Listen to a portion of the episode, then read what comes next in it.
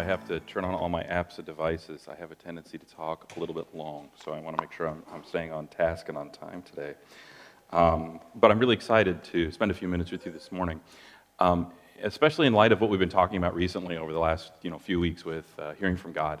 And now we're moving into this series about encounters with God.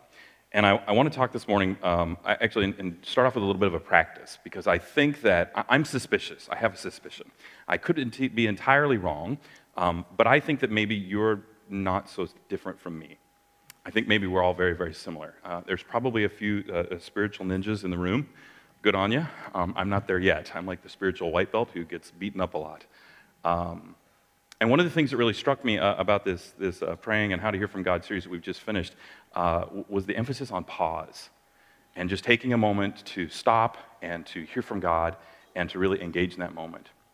And we have all these practices that we do at church. We come in and we, we, we do worship and we do the song break. We have this kind of formulaic approach that's it's not bad at all, but, but it's the usual standard. And if you're checking your watch or if you're here with your partner or if you're here on your own because you're supposed to be or you promised somebody you would be, you, you're just checking the next five minutes, right? Like, okay, I need to get to that next thing so that, okay, we're almost done. Uh, 10, 40, 10, 30, okay, we're closing in. Okay, good, out the door. I've got other things I'm doing today. And I don't want that. I don't want that to be my spiritual life anymore. And so I've been challenged as I've been, I've been hearing from Pete Greig, but also as I've been using uh, an app called Soul Space, where I just take a, a moment each day and I, and I pause. I wish I could say that I did that every day. I don't, um, but I, have been trying to.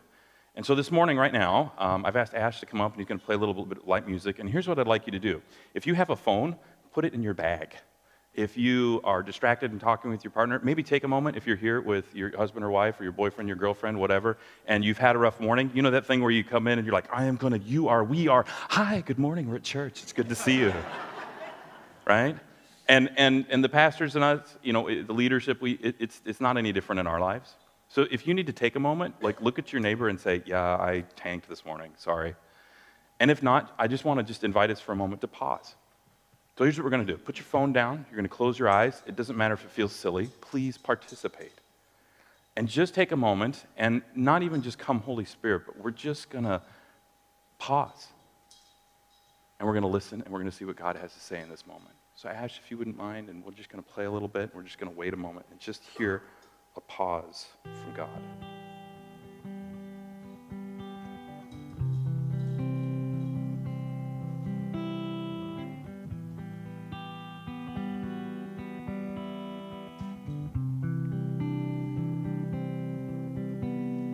Want you to take a deep breath in through your nose. Hold it for just a moment breathe out very deeply. And I want you to take another deep breath in through your nose and hold it and let it out through your mouth. I want you to feel your fingertips and your toes. I want you to feel God just wash over you. Surely God is in this place.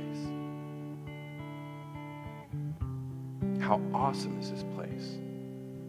There is no other God than our God. Those words were penned thousands of years ago by Jacob, and they speak to us today. And so, as you sit there and you just enjoy a moment before God, just let everything go and invite Him to speak not through me, because I'm, I'm nothing, but invite Him to speak directly to you. We're going to ease back into the morning. We're going to step into our worship and our, our preach.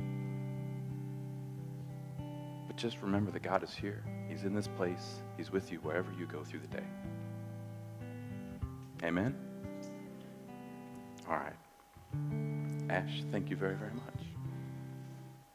If you get a chance, it's a fantastic app. I don't usually plug another product, I only use the free version. Um, but Soul Space, very transformative in your early mornings. Um, and just take those moments to pause. I want to start today with the reading of our scripture. So, we're going to be looking at a story from uh, the book of Genesis. Uh, Genesis has got all the good stories, right? So, if you ever read the Bible, you always got through Genesis and then you kind of petered off. But Genesis is all the good action, especially as a kid, all the really exciting stories. And this is probably one of my favorite ones, though it's a really unusual story uh, in our text. And it's found today in Genesis chapter 28. We're going to be looking at verses 10 to 17. And I want to start off with the, the reading of the word. Starting in verse 10, it says Jacob left Beersheba and set out for Haran. And when he reached a certain place, he stopped for the night because the sun had set. Taking one of the stones there, he put it under his head and he lay down to sleep. He had a dream in which he saw a stairway resting on the earth, with its top reaching to the heaven, and the angels of God were ascending and descending it. There above it stood the Lord, and he said, I am the Lord, your God, the, God, uh, sorry, the Lord, the God of your father Abraham and the God of Isaac. I will give you and your descendants the land on which you are lying. Your descendants will be like the dust on the earth, and you will spread out to the east and to the west, to the north and the south. All the peoples on the earth will be blessed through you and your offering and your offspring. I am with you and will watch over you wherever you go and will bring you back to this land. I will not leave you until what I have done is I have promised you. And when Jacob awoke from his sleep, he thought, Surely the Lord is in this place. And I was not aware of it. And he was afraid. And he said, How awesome is this place! There is none other, uh, this is none other than the house of God. This is the gate of heaven.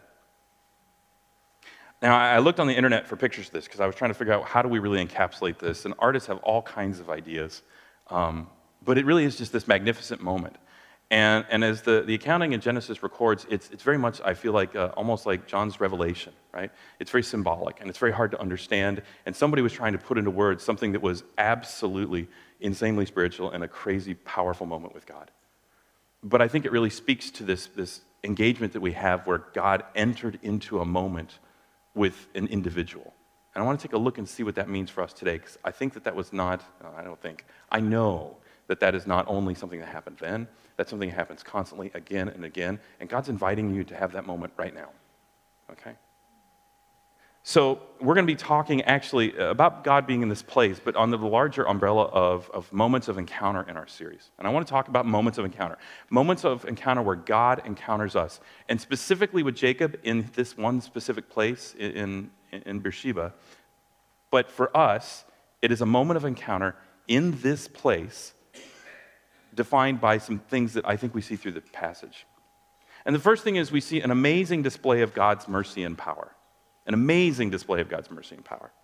Now, you might be wondering, okay, well, what, what are we thinking there? We're looking at the, it's what, it's what Jacob saw, right? It's the engagement and seeing the ladder and the angels. That's God's power. And actually, this starts well before that. So it says in verse 10 that Jacob left Beersheba and he set out for Haran. And when he reached a certain place, he stopped for the night because the sun had set. And taking one of the stones there, he put it under his head and lay down to sleep. All right, now how many of us have been camping? Right? Okay, I want you to notice this guy did not pitch a tent. He pulled up a rock for a pillow. Um, I, I, occasionally will, will uh, the boys wanted to set up this week a fort, right? It's the, it's the holidays. They wanted to set up a fort. We were having a sleepover, and they invited dad to sleep in the fort. There was a sleeping bag and the hard floor. Like, that was my life. And, and I was not comfortable. And here's Jacob cruising out and decided that he's going to take a little nap on a rock. This tells you something about the condition of the man.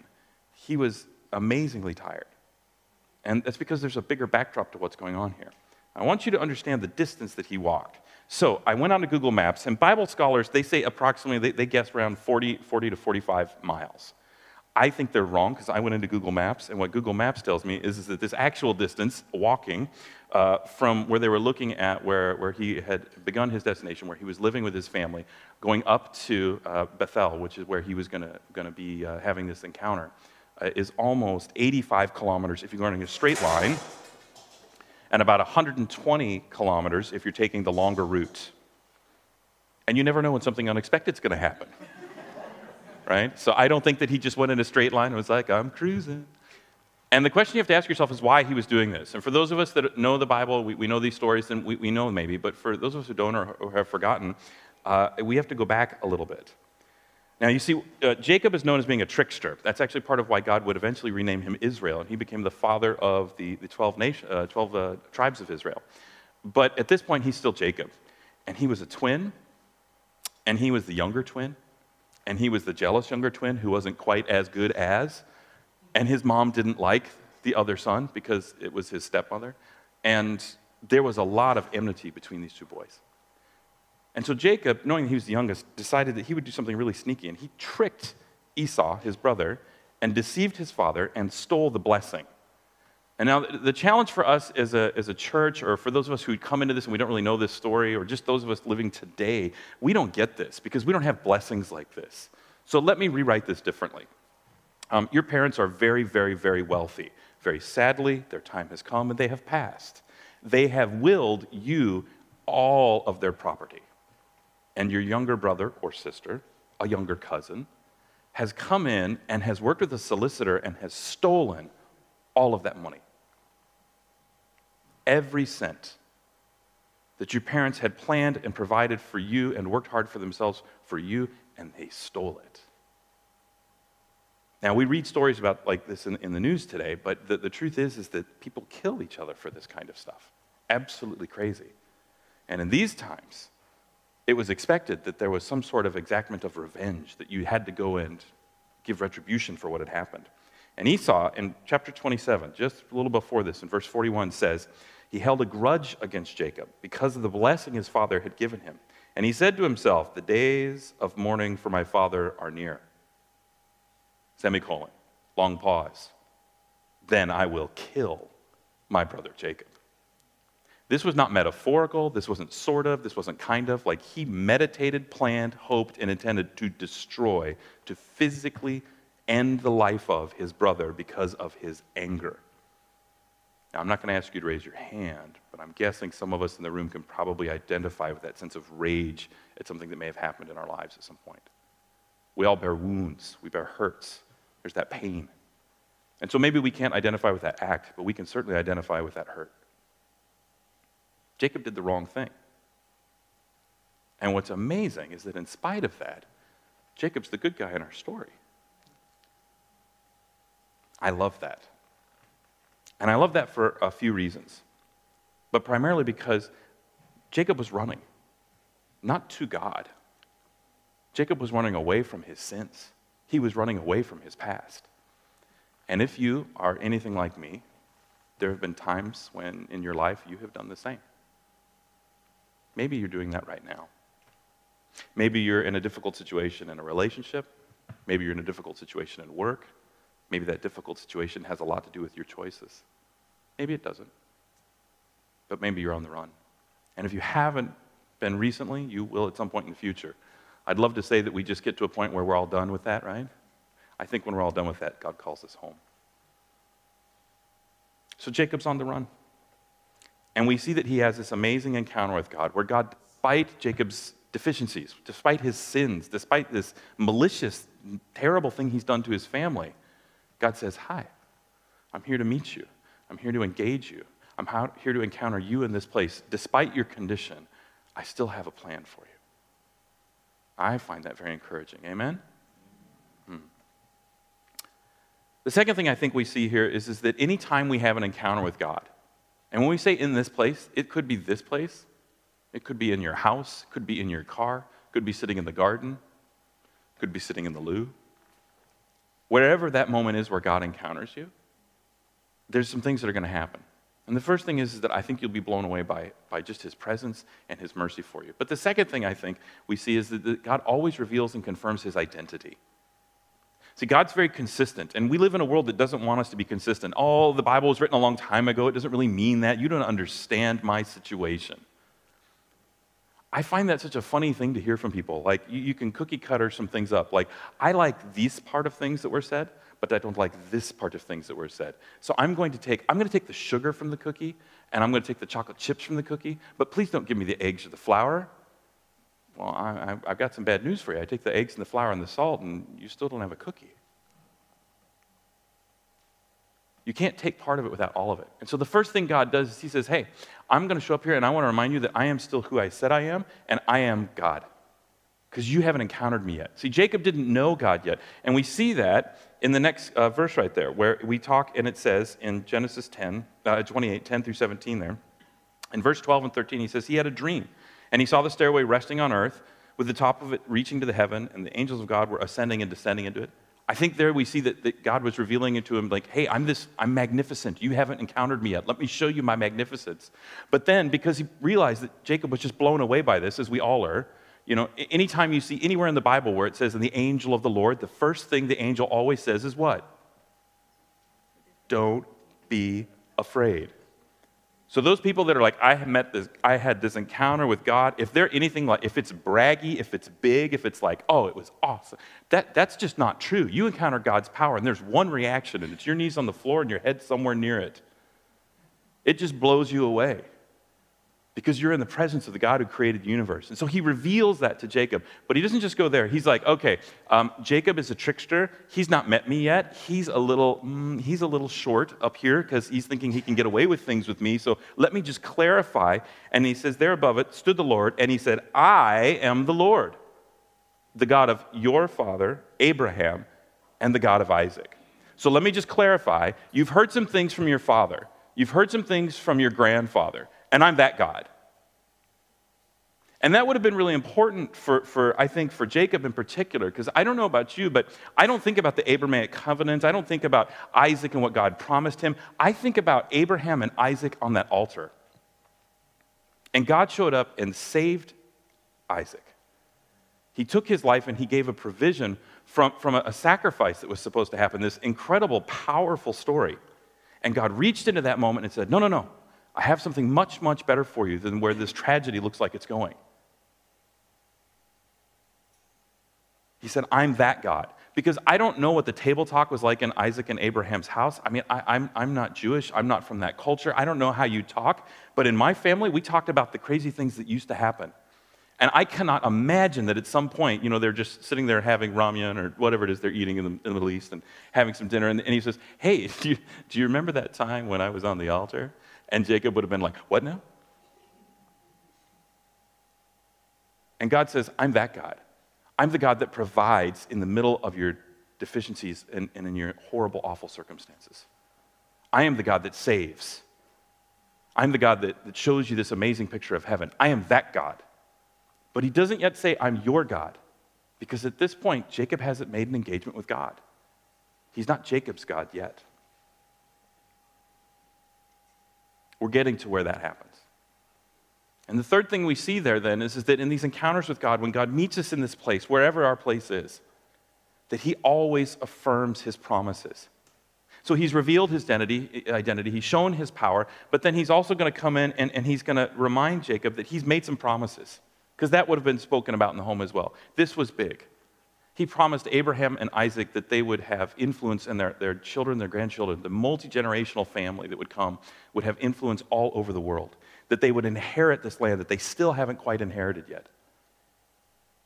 And Jacob would have been wondering, like, okay, when is this happening? And so God says, not only am I, am I that God, but let me remind you the promises I've made, and I'm confirming those promises. I'm affirming them. I'm saying that they are your promises as well. And if you're a regenerate person in Jesus Christ, God is reminding you that those promises are still true today. And if you're not, God holds those promises out for you and says, Come, I have these promises for you. Promises of eternal life with Him, promises of connection, promises of healing, no matter what your circumstances are. And he says in verse 13, the second part there, he says, I will give you and your descendants the land on which you are lying.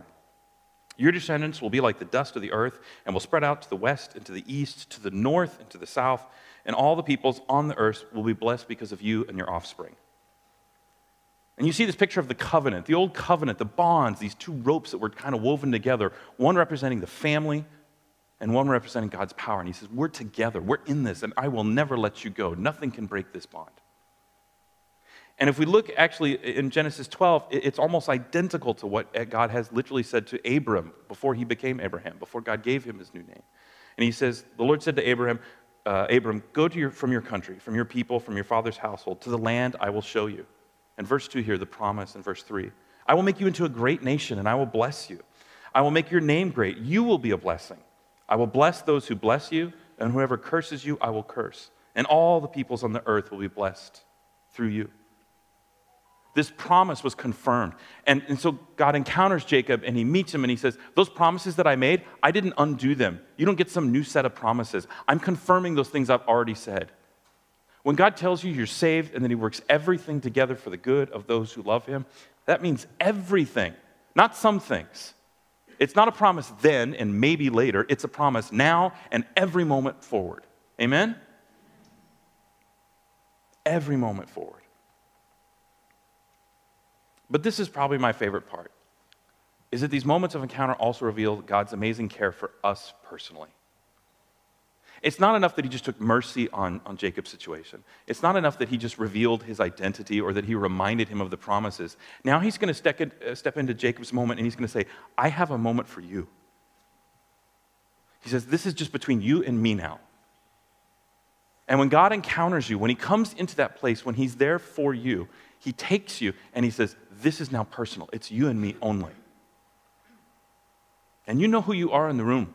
Right now, you're being challenged, and there's this moment, and you're like, ah, and God's like, no, no, I have a moment for you. And he says it so clearly. You really just have to let the text speak. God's word, I, I don't need to add anything to this, it says it all. Verse 15, he says, I am with you, Jacob. Not Abraham, not Isaac, yes, them too, but I am with you, Jacob. And I will watch over you, Jacob. I will watch over you, person sitting in Riverside, person listening online. I will be with you wherever you go. And I will bring you back to this land, the land that he was promised, because he's now leaving. He's fleeing on a, on a journey that's going to be about 450 miles. Remember, he's only 80 kilometers in. He's only about 65 miles into his journey. He's got another roughly 400 to go. And God says, I'm going to bring you back. I will not leave you until I have done what I have promised you. I promise you, I will confirm it, and I will do it. How amazing and how profound that our God encounters us and promises us that He won't leave us and that the work that He's begun, He will see to completion. He has this thing for us. Now, I want to be really practical for a moment.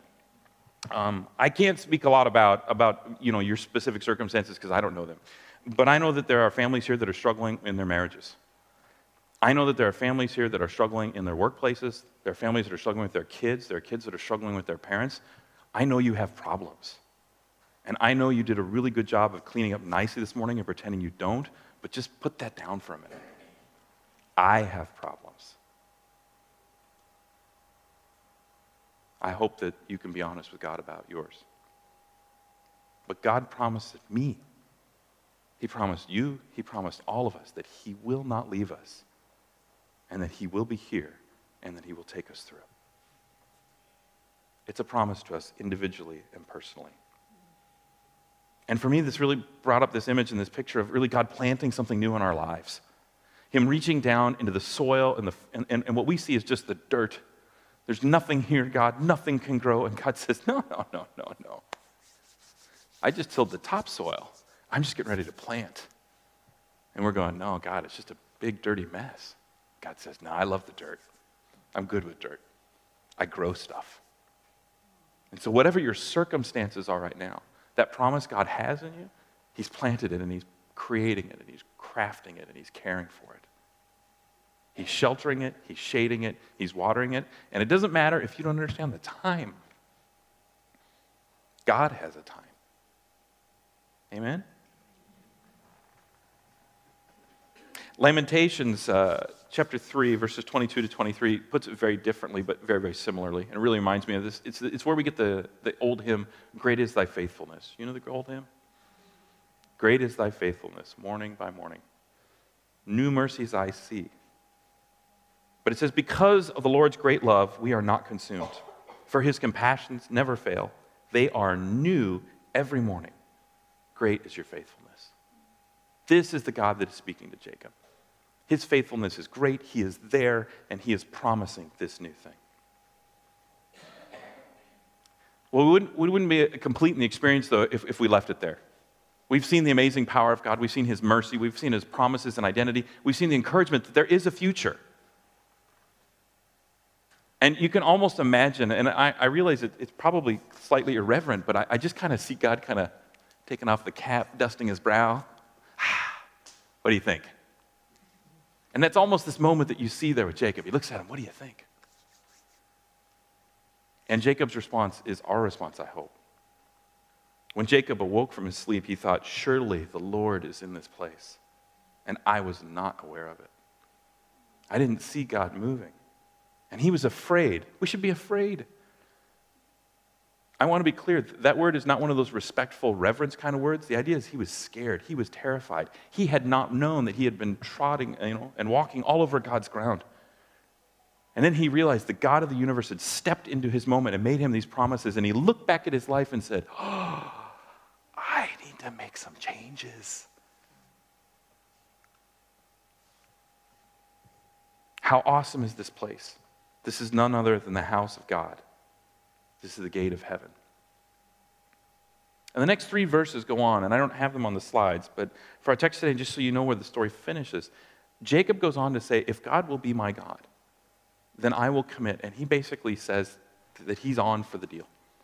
He says, If God's my God, if he's going to protect me, if he's going to do what he said, then I'm all in. And he spends the rest of his life all in. Now, there are consequences. That moment of worship, that profound engagement that he has, there are incredible consequences for Jacob's life. Jacob didn't get off scot free. He stole from his brother, and he spent the next 14 years having to work for his uncle to try and earn God's beginning of God's blessing there. It wasn't that God withheld him for that, but sin has consequences. Jacob didn't walk away from it. But Jacob could bear it because he knew that the God of the universe had a plan for him. And in that encounter where he had seen and engaged with God, he knew he was going to a better thing. So, as you consider that moment of worship, I want to leave you with kind of two thoughts. C.S. Lewis said it this way, and I, I really like this, and I hope this stays with you. If you're using your phone, this is a great time to take a picture, because I think this quote is fantastic. He says, We can ignore, but we can nowhere evade the presence of God. The world is crowded with him. He walks everywhere incognito. He's with us right now. He's with you in the car, He's with you at home. He's with you in that angry, hard conversation you're going to have or you already had. He's there. God is here. He's in this place. I hope you pursue that encounter with Him this morning.